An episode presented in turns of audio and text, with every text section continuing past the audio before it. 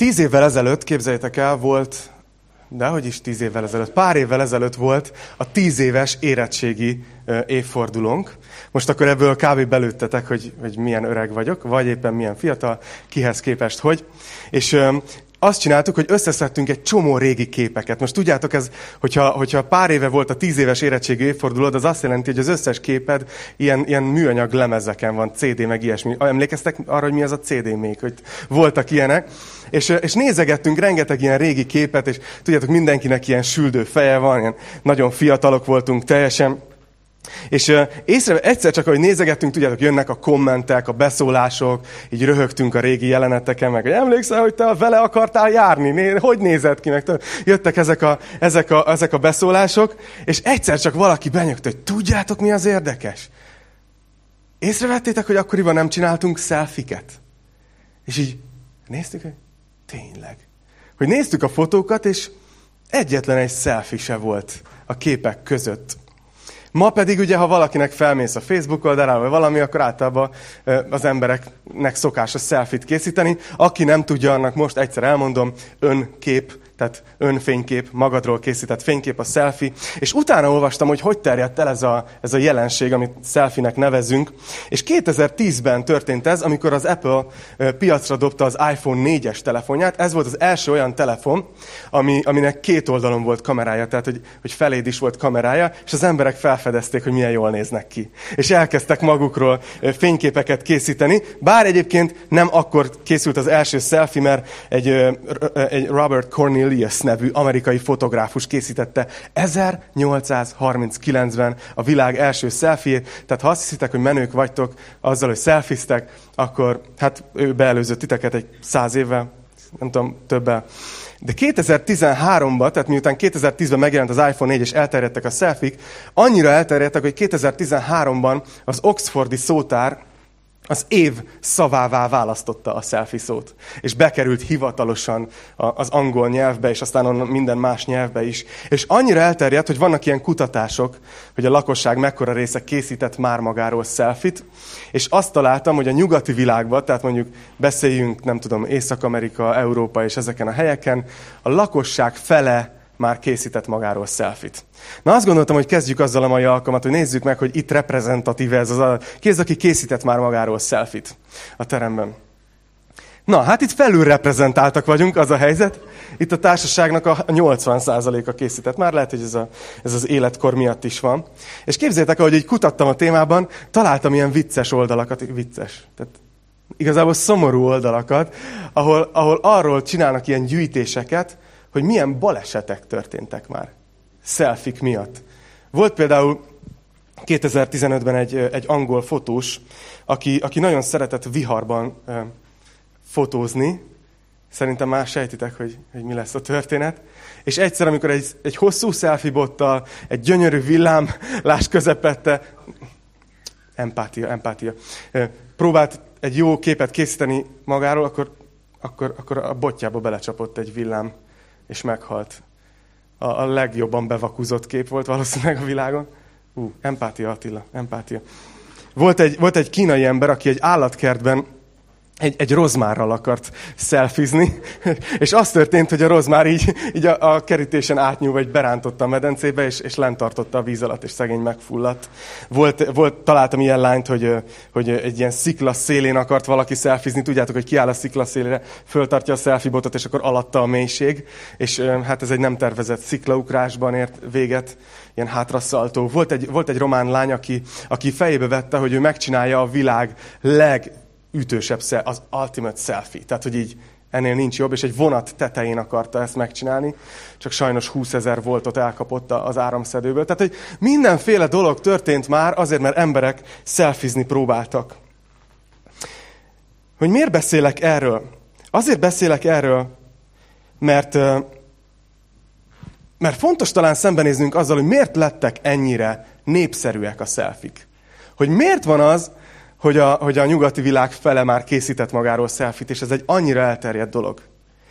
És tudjátok, hogy miért? Vigyázzatok, mert egy bombát tervezek ma ledobni a gyülekezetre. Azért, mert mi emberek alapvetően meglehetősen magunk körül forgunk. És a helyzet az az, most mindenki elkezdett ficeregni a székén, hirtelen abban maradt a nevetgélés, mindenki komoly lett. A helyzet az az, hogy ahogy a fenti példák is mutatták, ez bizony elég veszélyes lehet. Nem csak úgy, ahogy a fenti példákban láttuk, hogy emberek meghaltak, hanem lelkileg átvitt értelemben is nagyon veszélyes az, amikor az életünket ilyen selfie módban éljük, hogy folyamatosan mi magunk vagyunk a központban. És a Biblia és Jézus éppen ezért elég sokat beszél arról, ami nagyon kényelmetlen téma, és nem sokat beszélünk róla. De a Biblia sokat beszél róla. És Jézus is beszélt róla. Arról, hogy nekünk meg kell halnunk önmagunknak. És hogyha ide jársz ebbe a gyülekezetbe, akkor tudod, hogy én se gyakran tanítok erről. De most, ahogy imádkoztam, az Úr nagyon határozottan a szívemre helyezte, hogy beszéljek ma erről nektek. Az elején ugye beszéltem a, a selfie korszak elejéről, hogy hogy kezdődött, és mai tanításomnak azt a címet adtam, hogy a selfie korszak vége. Hogy hogy lesz az életedben vége ennek a meglehetősen veszélyes korszaknak, amit selfie korszaknak hívunk. Az alapigénk az a Márk 8-ban lesz, amikor, amikor, amikor Jézus látjuk, ahogy beszél a tanítványaival. Úgyhogy ha van nálatok Biblia vagy alkalmazás, akkor lapozzatok, görgessetek oda a Márk 8-hoz. A 34. verstől fogom olvasni ezt az egy igét, ami ott van, és ebből fogok kiindulni. Márk 8.34, ezt mondja Jézus. Ekkor Jézus magához hívta a sokaságot, a tanítványaival együtt, és ezt mondta nekik. Ha valaki én utánam akar jönni, tagadja meg magát, vegye fel a keresztjét, és kövessen engem. Ez az egyike azoknak az eseteknek, amikor amikor Jézus valami, valamit mondani szeretne a sokaságnak és a tanítványainak. Ugye a legtöbb történetben azt olvassuk, hogy valaki odajött Jézushoz és kérdezett tőle valamit. Vagy felvetett egy témát, és ezért Jézus elkezdett mondani egy példázatot. Tehát általában Jézustól kérdeztek, és ő arra reagált, amikor válaszolt. De itt nem ez történik, hanem itt azt mondja, hogy Jézus hívta magához a sokaságot a tanítványaival együtt, mert mondani akart nekik valamit. Tehát itt Jézusnak van egy üzenet a szívén, amit szeretne elmondani, és ezért oda hívja az embereket magához, hogy gyertek, ezt hallanotok kell. És két dologra oda kell figyelni, amikor Jézus ilyet csinál, akkor oda kell erre figyelni.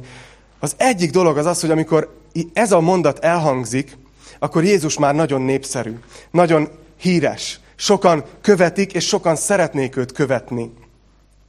És akkoriban nem úgy követték Jézust az emberek, mint ahogy ma az Instán követünk valakit, hogy kb. tudjuk, hogy mi van vele, meg nézem a sztoriait, és akkor képbe vagyok, hogy, hogy hol tart az életbe, aztán ha nem posztol eleget, akkor kikövetem, hanem hogy gondoljatok bele, Gondoljatok vissza 2000 évet, hogy akkoriban, ha valaki Jézust követte, az azt jelentette, hogy ezek az emberek összecuccoltak, és fizikailag elindultak Jézussal. Mentek vele a poros utakon. És miért? Miért akarták az emberek Jézust követni? Nagyon kíváncsi lennék, hogyha Jézus most itt megjelenne az ajtóba, és azt mondaná, hogy na, ki szeretne engem követni, akkor hányan állnánk föl, hogy akkor most megyek veled. Szia, édes, majd jövök. Tudod? Tehát hogy, tehát, hogy hányan mondanánk azt, hogy hagyjuk az életünket hátra, és megyünk Jézus után. De ott nagyon sok ember ezt tette, és ezen gondolkoztam, hogy miért. És valószínűleg azért, mert Jézus nagyon vonzó volt. Valami volt körülötte a levegőbe, ami, ami nagyon vonzó volt az embereknek. Valami olyan életérzés lengte őt körül, amire azt mondták az emberek, hogy ú, ebből nekem is kéne ebből a valamiből, amit, amit Jézus él, ebből az életből. És gondolkoztam egy kicsit, hogy, hogy milyen volt. Szóval kicsit olyan, mint a ma a sztároknak vannak a leges-leg elkötelezettebb rajongói, akik mennek velük koncertről koncertre, mert annyira vonzó nekik az az életérzés, hogy, hogy akarnak belőle egy kicsit, azzal, hogy, hogy a nyomukban vannak. Mi volt ez az életérzés Jézus körül? Milyen volt ő? Mi tetszett az embereknek Jézusban? Annyira, hogy becsomagoltak és elindultak utána. Én azt gondolom, hogy ahogy, ahogy mi egy csomó dolgon aggódunk és stresszelünk az életben, igaz, és az élet bizonytalansága megőrít minket, néha nem az a bajunk, hogy nem tudjuk, hogy mi jön, vagy hogy, vagy, hogy, hogy, hogy mondjuk ez, ez fog történni, vagy ilyen beteg leszek, vagy így fogok meghalni, vagy nem tudom, vagy, vagy, vagy egyedül maradok, vagy pont nem maradok egyedül. Vagy nem, nem is az annyira fontos, hogy, hogy mi jön a jövőbe, hanem az őrít meg minket, hogy nem tudjuk, hogy mit hoz a jövő. Teljesen bizonytalanok vagyunk a jövőt illetően. Nem tudjuk, hogy mi lesz. Akkor legalább fel tudnánk készülni rá. Úgy tűnik, hogy Jézus egyáltalán nem stresszelt. Nem aggódott anyagi gondokon, nem aggódott, hogy, hogy mi lesz. Pedig kb. nem volt semmije. És szerintem az emberek, akik akkor is ilyen kattogósak voltak, nekik vonzó volt ez, hogy ez az ember, ez, ez, ez nyugodt. Egyszerűen. És ez nyugalom van körülötte. Ugye mi is próbáljuk beosztani az időnket, fölállítani az életünkben ilyen helyes prioritásokat, és, és ilyen fontossági sorrendet. De Jézus meg, mintha ha teljesen, teljesen laza lett volna, nem? Megy az úton, valaki megszólítja, gyere el hozzám, akkor elmegy hozzá, akkor elmegy oda. Úgy tűnik, mintha szétfolyna a kezében az idő, mintha, mintha nem lenne terv, és aztán a főpap imájában mégis azt imádkozza, hogy atyám, amit rám bíztál, elvégeztem. Mi hányszor vagyunk úgy csak egy nap végén, vagy egy hét végén, hogy a felét se csináltuk meg, amit szerettünk volna. És Jézus az élete végén imádkozik, és azt mondja, hogy ami rám volt bízva, én megcsináltam. Hogy lehet ez, hogy ilyen laza volt, és közben mégis ennyire céltudatos? Ugye, mi aggódunk azon is, hogy ki mit gondol rólunk. Fölteszed a selfidet, vajon hány lájkot kap? mi aggódunk, hogy az emberek mit gondolnak. Néha jövök tanítani, és így az Eninek mondom, hogy ez így biztos nem béna, de ez a cipő, ez biztos megy ezzel a fölsével. És mindig mondja, hogy ez nem rólad szól, nyugodjál már le. De ez elárulja az én önző természetemet és az én selfie módomat, hogy azt gondolom, hogy annyira fontos. Jézus meg úgy tűnik, hogy abszolút nem érdekelt, hogy mit gondolnak róla az emberek. Teljesen függetlenítette magát ettől, hogy mit gondolnak róla az emberek. És szerintem az emberek ezt irigyelték. Én is irigyelem ezt Jézustól. Hogy hogy tudta megcsinálni, hogy tényleg nem érdekelte. Ugye mi próbálunk hívő életet élni, keresztény életet élni. Próbálunk egy ima életet gondozni, hogy, hogy közel legyünk az Úrhoz. Aztán nem tudom, hogy hányan tennétek fel a kezeteket, hogy ki az, akinek olyan mély és, és élő az ima élete, amilyet szeretne. Nem kell föltenni a kezeket. Jézusról meg sütött az, hogy neki jó a kapcsolata az atyával, hogy, hogy ő közel van Istenhez, hogy, hogy nem stresszel ezen se, hanem működik a dolog. És szerintem az embereknek ez vonzó volt, egy ilyen ember közelébe lenni. És úgy tűnt, hogy akármi történt, nem zökkent ki. Úgy tűnik, hogy senkit nem üvöltött le soha, mert pont frusztrált volt és, és ingerült. Nem volt közben nyámnyila, tehát nem, nem ilyen hippi Jézus volt, akinek egy ilyen pitypang lóg ki a szájából, és don't worry, be happy, hanem, hanem közben azért a farizeusoknak meg, akik, akik úgy Isten dolgait félremagyarázták, nagyon keményen azért megmondta a dolgokat, de nem zökkentették ki ezek a dolgok. És mégis valami iszonyatosan mély szeretet sugárzott belőle. Hogy olyan emberek lógtak körülötte, akire mindenki más azt mondta, hogy hagyjatok, menjetek innen, nem kelletek. Prostituáltak, kétesmúltú asszonyok, vámszedők, az ő csapatában elfért egyszerre a szélsőjobbos nacionalista és az idegen hatalmat kiszolgáló vámszedő. Hogy mi volt ebben az emberben, ami ennyire mágneses volt? És ugye az, úgy kezdtem ezt a történetet, hogy, hogy sokan akarják követni Jézust, és ezért Jézus mond valamit arról, hogy figyeljetek, nagyon jó, hogy követni szeretnétek, de, de gyertek ide sokaság, gyertek ide tanítványok, valamit el kell mondanom nektek, mielőtt követtek engem. El kell mondanám, mondanom nektek valamit, ha szeretnétek abból az életérzésből, ami engem körbevesz. Ha akartok olyan életet, mint én. És ez nem egy jó hír. Azt mondta, hogy ha utánam szeretnél jönni, akkor először meg kell magad tagadni. Fel kell venned a keresztedet, és akkor utána tudsz jönni utánam. Tudsz követni engem. Mit jelent ez? Mit jelent megtagadni magunkat? Mit jelent felvenni a keresztet? Mert szerintem, aki mondjuk öt percnél többet töltött vallásos emberek környezetében, az hallotta már ezt a kifejezést, hogy, hogy mindenkinek megvan a maga keresztje. Igaz? Mindenki hordozza a maga keresztjét. Ha látunk valakit egy nagyon nehéz helyzetben az életben, akkor azt mondjuk, hogy hát neki ez a keresztje. Igaz? Tehát, hogy használjuk ezt a kifejezést, de erre gondol itt Jézus? Erre az általános nehézségre, ami az emberek életében jelentkezik. Mert ez olyan, mintha ha ezt jelenti a kereszt, akkor az olyan, mintha Jézus azt mondaná, hogy Istennek az az akarata, hogy mindenki küzdködjön valamivel. Mindenkinek legyen valami jó nagy nehézsége, és hordozza maga keresztjét, mert akkor követ engem. Nektek ilyen az Isten képetek? Nekem nem. Én nem ezt az Istent látom a Bibliába, aki szándékosan küzdködtetne minket. Mire gondolhat Jézus, amikor azt mondja, hogy, hogy tagad meg magad és vedd fel a keresztedet? Ahhoz, hogy ezt megértsük, egy kicsit meg kell néznünk, hogy mi történt ez a felolvasott igevers előtt a fejezetben. Úgyhogy ugyanott a Márk 8-ban ugorjunk vissza a 27. versre. És szeretnék felolvasni nektek onnan egy kis részt. Azt mondja, hogy Jézus elindult a tanítványaival együtt a Cézáre a Filippi mellett levő falvakba.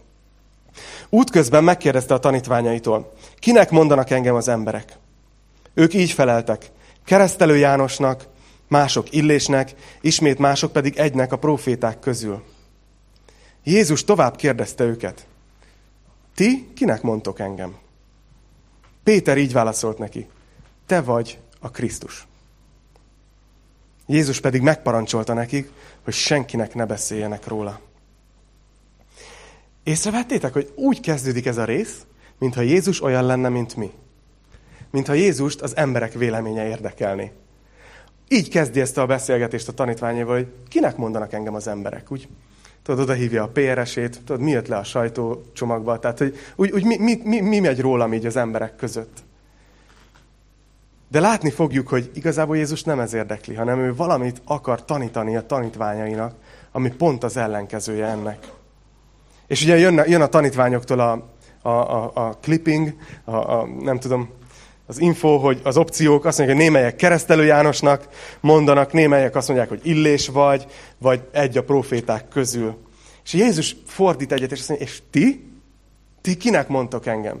Szerintetek ki vagyok? Jézus kíváncsi arra, hogy a tanítványai mennyire értik azt, hogy ő kicsoda. Hogy ki ő valójában.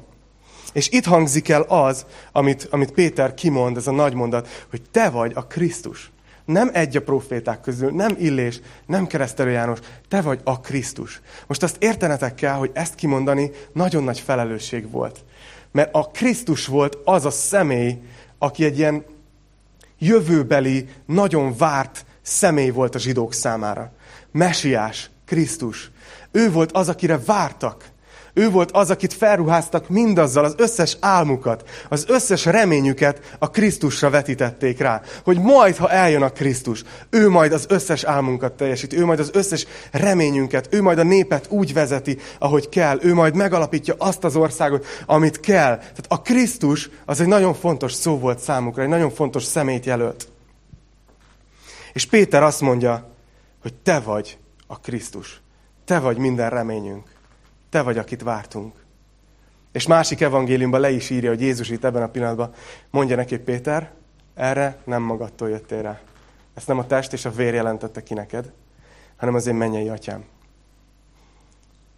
És a durva az, hogy amikor ez elhangzik, amikor a tanítványai megértik, hogy ő a Krisztus, Jézus ebben a pillanatban kezd el először beszélni egy témáról, ami nagyon fontos számára. Korábban nem beszélt erről az evangéliumokban. És itt, amikor a tanítványok megértik, hogy ő a Krisztus, hogy ő kicsoda, elkezd beszélni egy nagyon fontos témáról. És ez az ő halála. Itt kezdi el mondani a tanítványoknak, hogy meg fogok halni. Nézzétek! Azt mondja, és tanítani kezdte őket. 31. vers, hogy az emberfiának sokat kell szenvednie, és el kell vettetnie a vénektől, a főpapoktól és az írástudóktól, és meg kell öletnie, de harmadnapon fel kell támadnia. Milyen érdekes, nem, hogy amint a tanítványok megértik, hogy ő a Krisztus, Jézus elkezd beszélni a haláláról.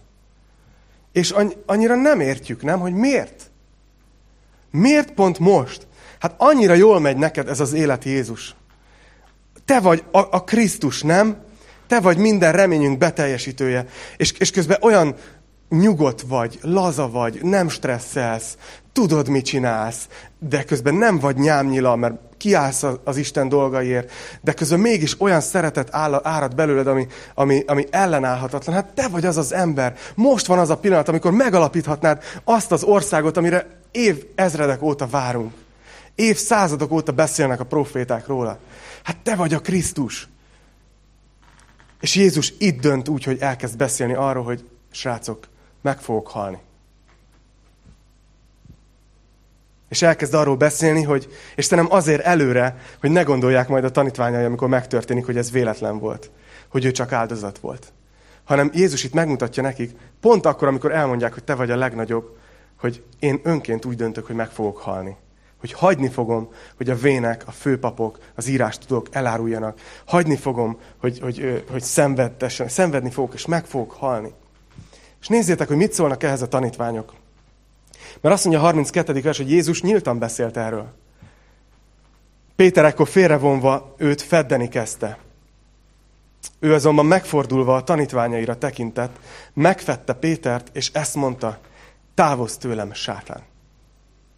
Mert nem az Isten szerint gondolkozol, hanem az emberek szerint. Hú, de kemény. Mennyire erős. Péter előtte pár pillanattal mond egy nagyon okosat. Ugye, hogy te vagy a Krisztus. És Jézus még el is ismeri, azt mondja, hogy ez, ezt, ezt, nem, tehát ezt most nem tőled jött Péter, tudom, dolgoztunk ezen, hogy ne belőled jöjjenek dolgok, de ezt a mennyei atyám jelentette ki neked. És Péter már úgy érzi, hogy akkor megy ez nekem, ez a tanácsadás, ez a véleményformálás. Itt fölhozza Jézus ezt a témát, a halált, akkor hát ha most is mondok egy okosat, és hogy félrehívja Jézus, ha már ilyen bizalmasak vagyunk, mert nekem jelent ki az atya dolgokat, hogy és azt mondja, hogy megfette Jézust. Másik evangéliumban le van írva, hogy ezt mondta neki, hogy, hogy Isten mentsen, Uram. Hát ez, ez a mondat. Isten mentsen, Isten. Mi? mi? Isten mentsen, Uram, ez nem történhet meg veled. Ezt mondta Péter Jézusnak. És Jézus erre reagál úgy, hogy hát, hátrafordul, ránéz a tanítványokra, és azt mondja Péternek, hogy távozz tőlem, sátán. És ez után hangzik el ez a mondat, amivel kezdtem a tanítást. Hogy Jézus azt mondja ebben a pillanatban a sokaságnak, hogy gyertek ide. Azt mondja a tanítványnak, hogy gyertek ide, valamit el kell mondanom nektek, valami nagyon fontosat. Most, hogy hisztek bennem, hogy Krisztus vagyok. Most, hogy kiakadtatok azon, hogy meg fogok halni. És itt mondja el azt, hogy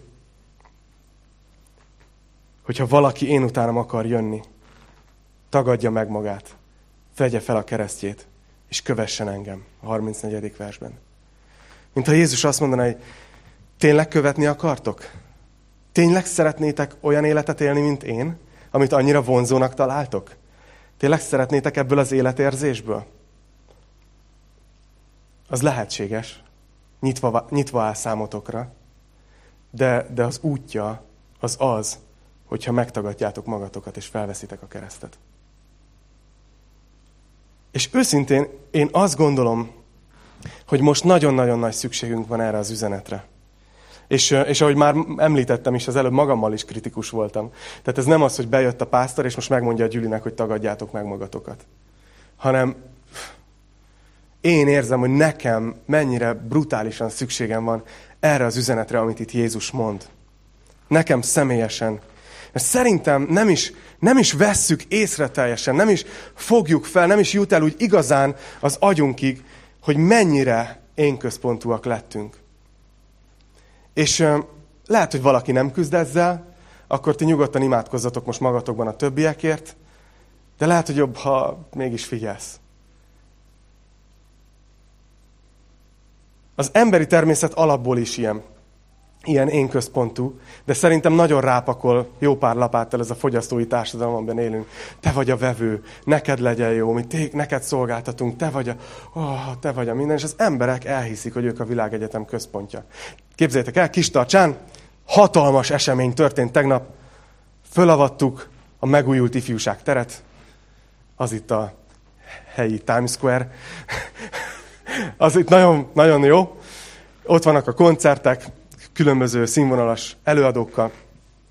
És kimentünk tegnap este a gyerekekkel, hogy megnézzük, hogy milyen lett, meg nagy buli volt, minden. És, és volt ott egy fickó, aki, aki így ült, ült egy, egy ilyen sörpadon, gondolom azért, mert állni már nem nagyon tudott, de, de hogy így ült egy sörpadon, és egyfolytában morgott. Mert mindig az történt, mert előtte volt pont egy ilyen folyósó, hogy emberek jöttek, és beálltak oda. Mi, mi is pont oda mentünk, és megálltunk, igaz, mi nem akartunk ott maradni, csak ott volt a szomszédom, és köszöntünk neki, és utána, de, de már így mondta, hogy menjenek, menjenek már arra, mert nem látunk semmit, és, és utána leültünk mellé, és kicsit így elkezdtem vele bratyizni, meg kicsit összenevettünk egy-két dolgon, meg minden, de a szokását nem adta föl, ha jött valaki, és véletlenül megálltott előtte, egyébként se látszott semmi a színpadról, tehát hogy a lett falból valamennyi. Látsz, mindegy.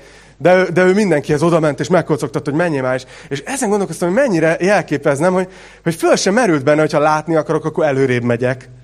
Vagy föl se merült benne, hogyha látni akarok, és a másik áll, akkor én is fölállok, és akkor én is látok. Hanem igazából annyira azt gondolod, hogy én itt ülök, és én itt látni akarok. Mindenki, aki akadályozza ezt, az menjen innen, mert én látni akarok. De szerintem az, hogy mennyire én központúak vagyunk, elég, ú, elég, fölmenni a, ú, elég fölmenni a Facebookra vagy az Instára, nem?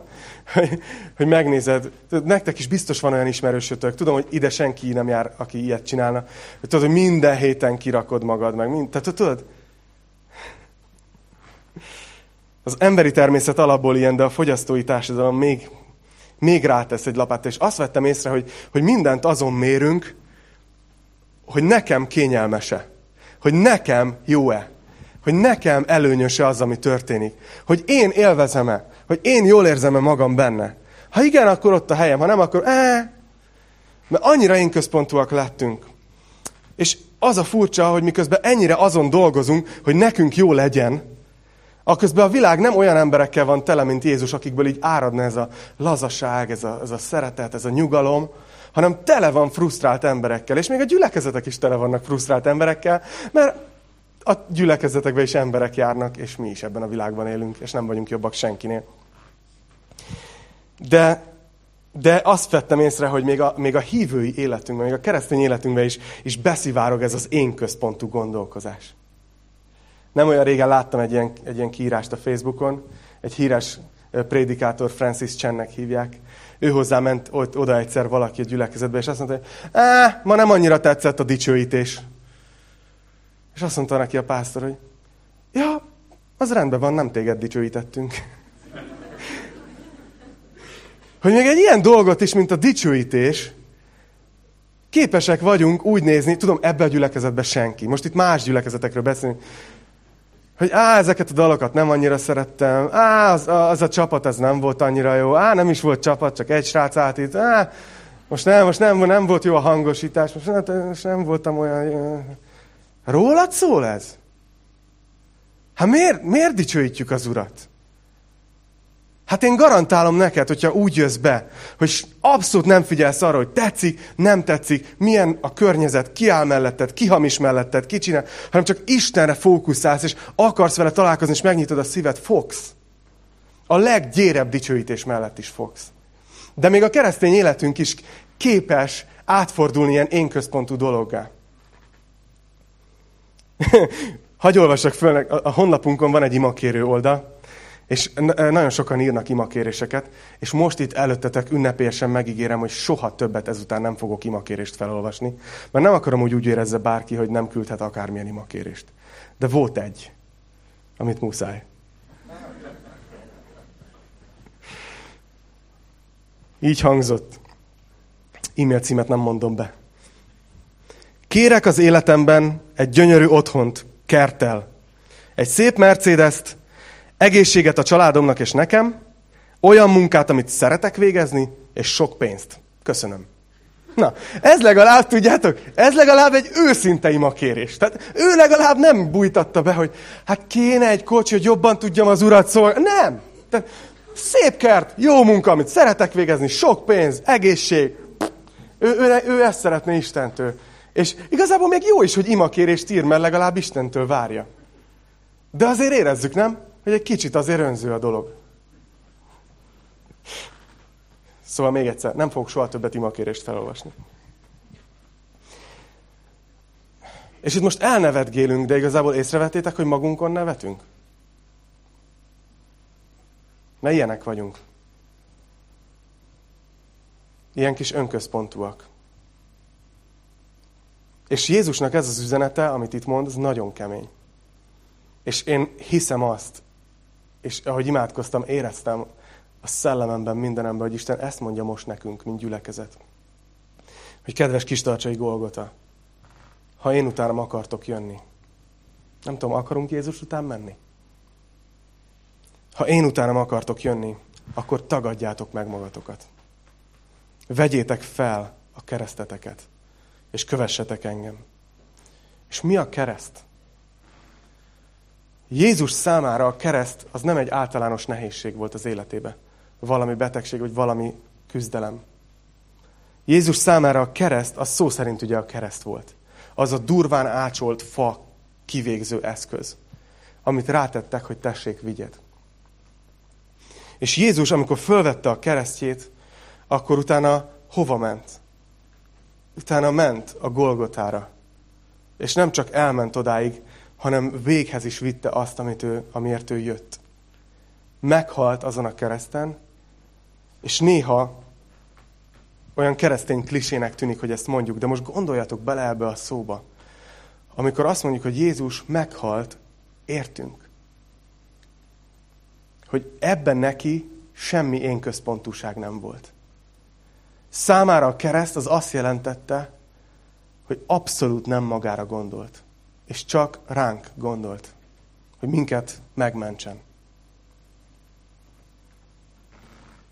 Pedig ő, ha valaki, akkor ő a világegyetem központja volt.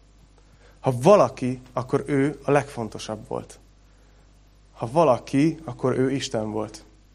És ő úgy döntött, hogy felveszi a keresztjét, és meghal értünk. És amikor vala, azt mondja, hogy vegyük föl mi is a keresztet, és úgy kövessük őt, akkor, akkor az, az radikális, mert, mert fölveszem a keresztem, és hova követem Jézust? Hát hova ment Jézus a keresztel? Ment meghalni. Jézus arra hív minket, hogy vegyük föl a keresztet, és menjünk meghalni. Adjuk halálba az énünket, adjuk halálba önmagunkat. Adjuk halálba az önzőségünket, az én központúságunkat, azt, hogy az egész életünk magunk körül forog, azt adjuk a halálba. De a kereszt, bármennyire nagy dolog volt, az csak a vége volt a történetnek. Mert észrevettétek, hogy itt mit mond Jézus a sokaságnak és a tanítványoknak, amikor oda hívja őket? Azt mondja, hogy ha valaki utánam akar jönni, úgy akarja csinálni, mint én, akkor tagad meg magad. Ez az első. Vedd fel a keresztedet, és kövesd engem. És láttuk Jézus, hogy fölvette a keresztjét, és ment a Golgotára. De mi a történet eleje? A történet eleje az sokkal korábban zajlott. És lehet, hogy azt gondoltátok eddig, hogy na, hát így két héttel karácsony előtt azért ez kemény tanítás. De a történet eleje az Betlehem előtt volt. Amikor Jézus ott volt a mennybe. És ő mondta azt, hogy itt vagyok, küldj engem. És megtagadta magát. És eljött, és aztán felvette a keresztet, amikor eljött az ideje. És meghalt értünk. A Filippi 2 annyira szépen leírja ezt. Filippi 2.5-től. Azt mondja Pálapostól itt a gyülekezetnek, a keresztényeknek, nekünk is. Ez az indulat legyen bennetek, amely a Krisztus Jézusban is megvolt. Aki Isten formájában lévén, tehát arról beszél, hogy amikor ott volt Isten formájában a mennyben, aki Isten formájában lévén nem tekintette zsákmánynak, hogy egyenlő Istennel, hanem megüresítette magát.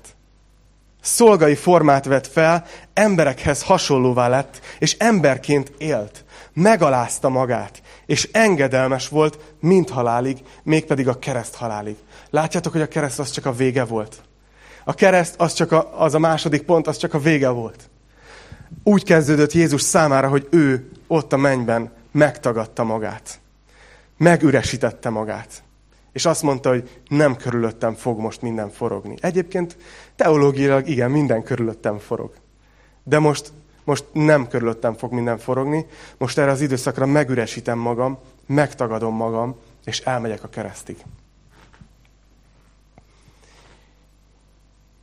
És azért ez el tud jutni oda is ez a kényelmes gondolat, nem, hogy Jézus ezt értünk tette, hát mi mennyire értékesek vagyunk.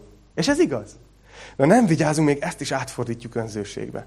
Mert ez, ez nagyon igaz, ez mélyen igaz, hogy gondolj bele, hogy mennyit érsz. Gondolj bele, mi az értéked, hogyha a mindenható Isten egyetlen szent fia úgy döntött, hogy érdemes érted meghalni. Gondolj bele, hogy mennyit érsz neki, hogy az ő szemében milyen értékes vagy. De nem állhatunk meg itt, mert Jézus sem állt itt meg, hanem azt mondta a tanítványainak, hogy figyeljetek, kövessétek a példámat. Igen, örülhettek annak, hogy értékesek vagytok, értetek, halok meg, de, de kövessétek a példámat, ti is tagadjátok meg magatokat. Ti is vegyétek fel a ti kereszteteket, és kövessetek engem. Mit jelent ez a gyakorlatban? Nem, mert elmondani annyira egyszerű. És lehet, hogy kicsit ilyen elméletinek is tűnik, amiről ma beszélek. De csak eddig. Mert most segíteni fogok nektek, hogy lássátok meg gyakorlatban, hogy mit jelent ez a mi életünkben. Gyakorlatilag elmondani nagyon egyszerű lesz, a megvalósítást majd önökre bízom. Az, ha belegondoltok, az, hogy megtagadod magad, az azt jelenti, hogy tudatosan úgy döntesz, hogy nem te leszel az életed középpontjában. Ezzel tagadod meg azt, amit az alapvető emberi természetet diktál, amire még rátol egy dopingot ez a fogyasztói társadalom. Hogy azt mondod, hogy igen, ez a természetem, ez jön természetesen, ezt mondja nekem a világ, megérdemled, annyira jó vagy, vontakoztas ki, kövesd az álmaidat, te vagy a nagy, és azt mondod, hogy nem, én ezt megtagadom. Ez az élet, ez nem rólam fog szólni. Na nézzük gyakorlatba. Kép, képzeljétek el, hogy hogy viselkednétek a következő szituációkban, hogyha magatok körül forog az élet, és hogyha tudatosan úgy döntötök, hogy nem. Megtagadjátok magatokat.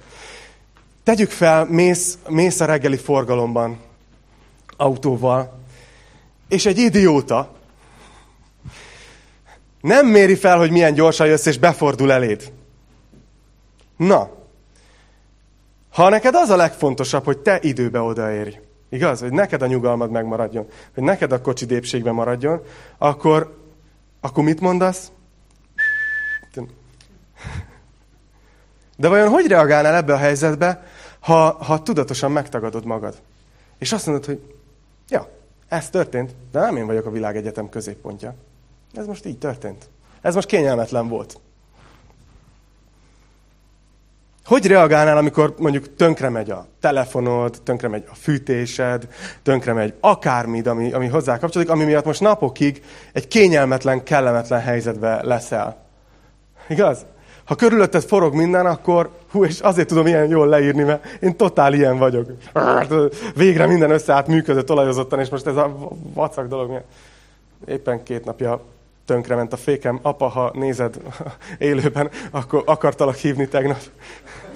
Nem, a hívlak délután. Szóval az a helyzet, hogy, hogy, hogy úgy reagálunk, nem, hogy, hogy fölháborodunk, hogy hogy történhet ez velem, miért kell nekem ezen most átmennem ezen a kényelmetlen időszakot, és hogy reagálnál ebben a helyzetben, megtagadod magad, és azt mondod, hogy ja, az élet megtörténik, és most kényelmetlen lesz, és nem én vagyok a világegyetem központja. Milyen lenne a házasságod, ha nem azt néznéd, hogy mit kaphatsz a másiktól. Mert hiszen te vagy a fontos a házasságban, nem? Neki kell azt megadni, nem? Amire te vágysz, nem? Ne, nem bólogattok, jó van, jól, jó, jó, jól tudjátok, oké. Okay. Hogy a másik arra való, hogy az én szükségleteimet kielégíts, és azt nyújtsa, amire én vágyok, amire nekem szükségem van.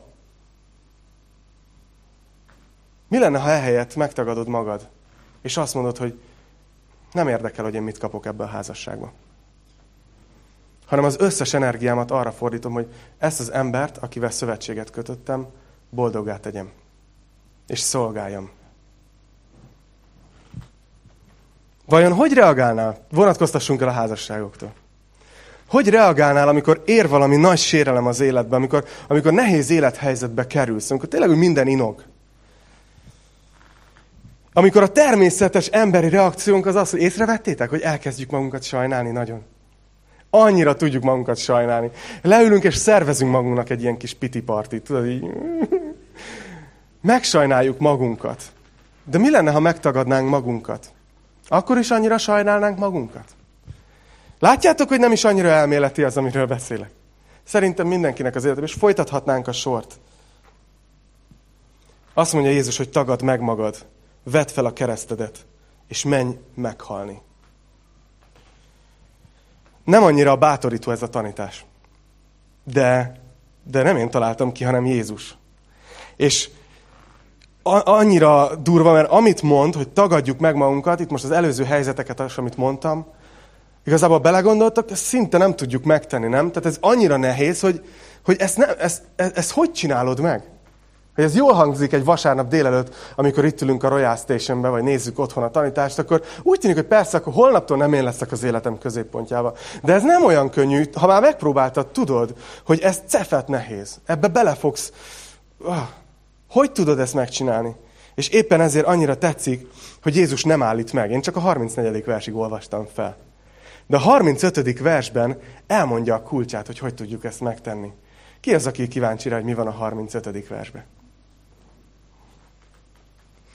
Azt mondja, mert aki meg akarja menteni az életét, az elveszti azt. Aki pedig elveszti az életét, én értem, és az evangéliumért megmenti azt. Észrevettétek, hogy Jézus beletesz egy csavart az egész történetbe. Ugye azt mondja, hogy, hogy tagad meg magad, és vedd fel a keresztet, és kövess engem, de tudja, hogy még megtagadni is csak akkor fogjuk magunkat, ha elhisszük, hogy ez nekünk a legjobb. Annyira tetszik, hogy mennyire kegyelmes az Istenünk, hogy, hogy tudja, hogy milyenek vagyunk, tudja, hogy, hogy hogy épül fel a kis agytekervényünk. És azt mondja, hogy figyeljetek, most elmondom nektek, hogy igazából az, hogy megtagadjátok magatokat, az a ti legjobb érdeketek. Úgyis magatokat akarjátok szolgálni?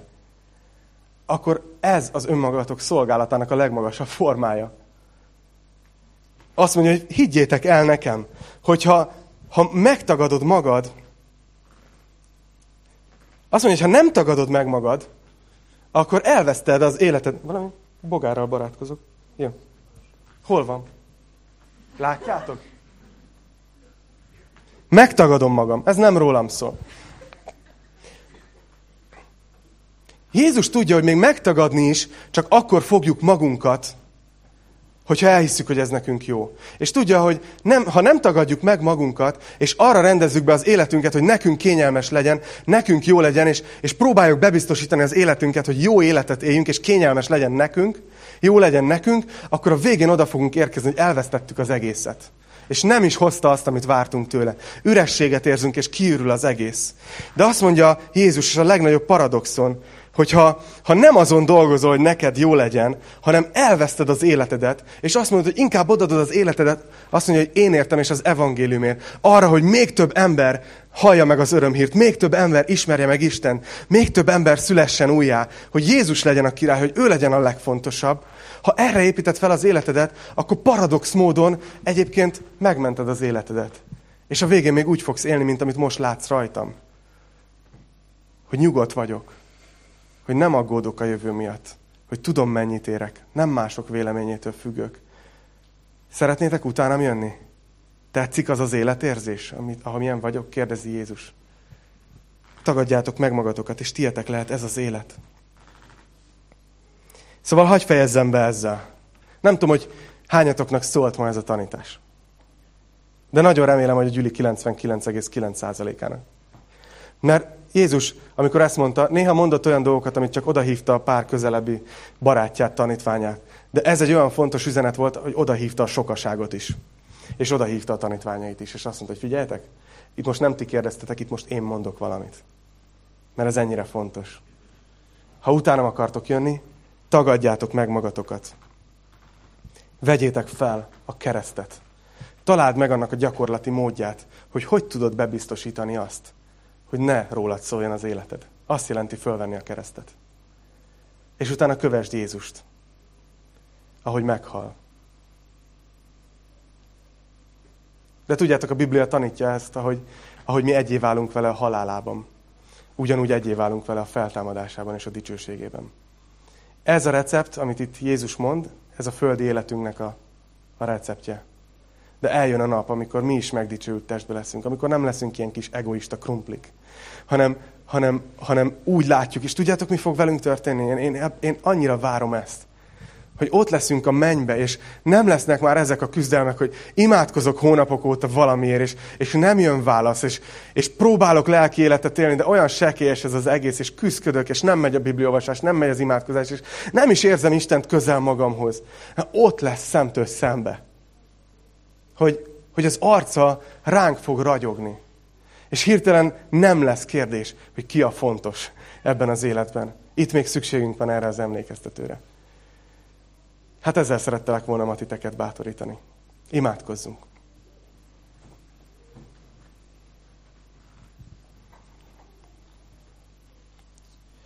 Úr Jézus, én azt köszönöm neked ma reggel, hogy te annyira szerettél minket, hogy nem csak a, a látszólag kényelmes, kellemes dolgokat mondtad el nekünk, hanem elmondtad a kemény dolgokat is.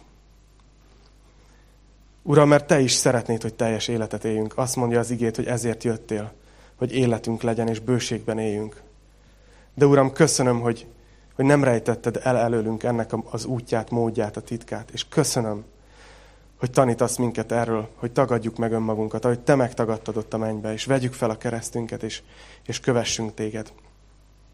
De Uram, bevallom előtted férfiasan, és az egész gyülekezettel együtt, hogy ez nagyon nehéz. És ezért, ezért szeretnélek kérni arra, hogy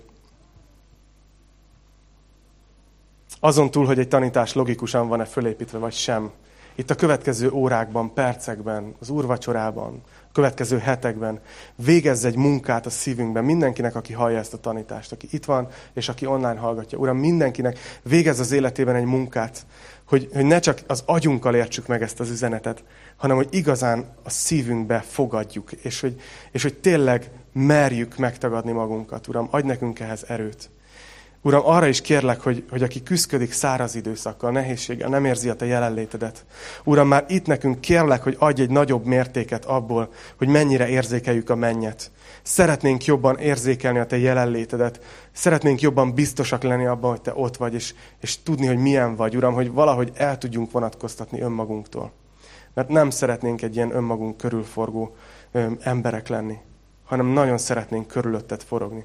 Annyira vágyunk arra, Uram, hogy az evangélium menjen, és elérjen minél több embert, és megváltoztasson emberek szíveket, átírjon örökkévaló lakcímkártyákat, Uram. Imádkozom azért, hogy az önzőségünk, az én központusságunk ne álljon az útjába annak, hogy Te használj minket.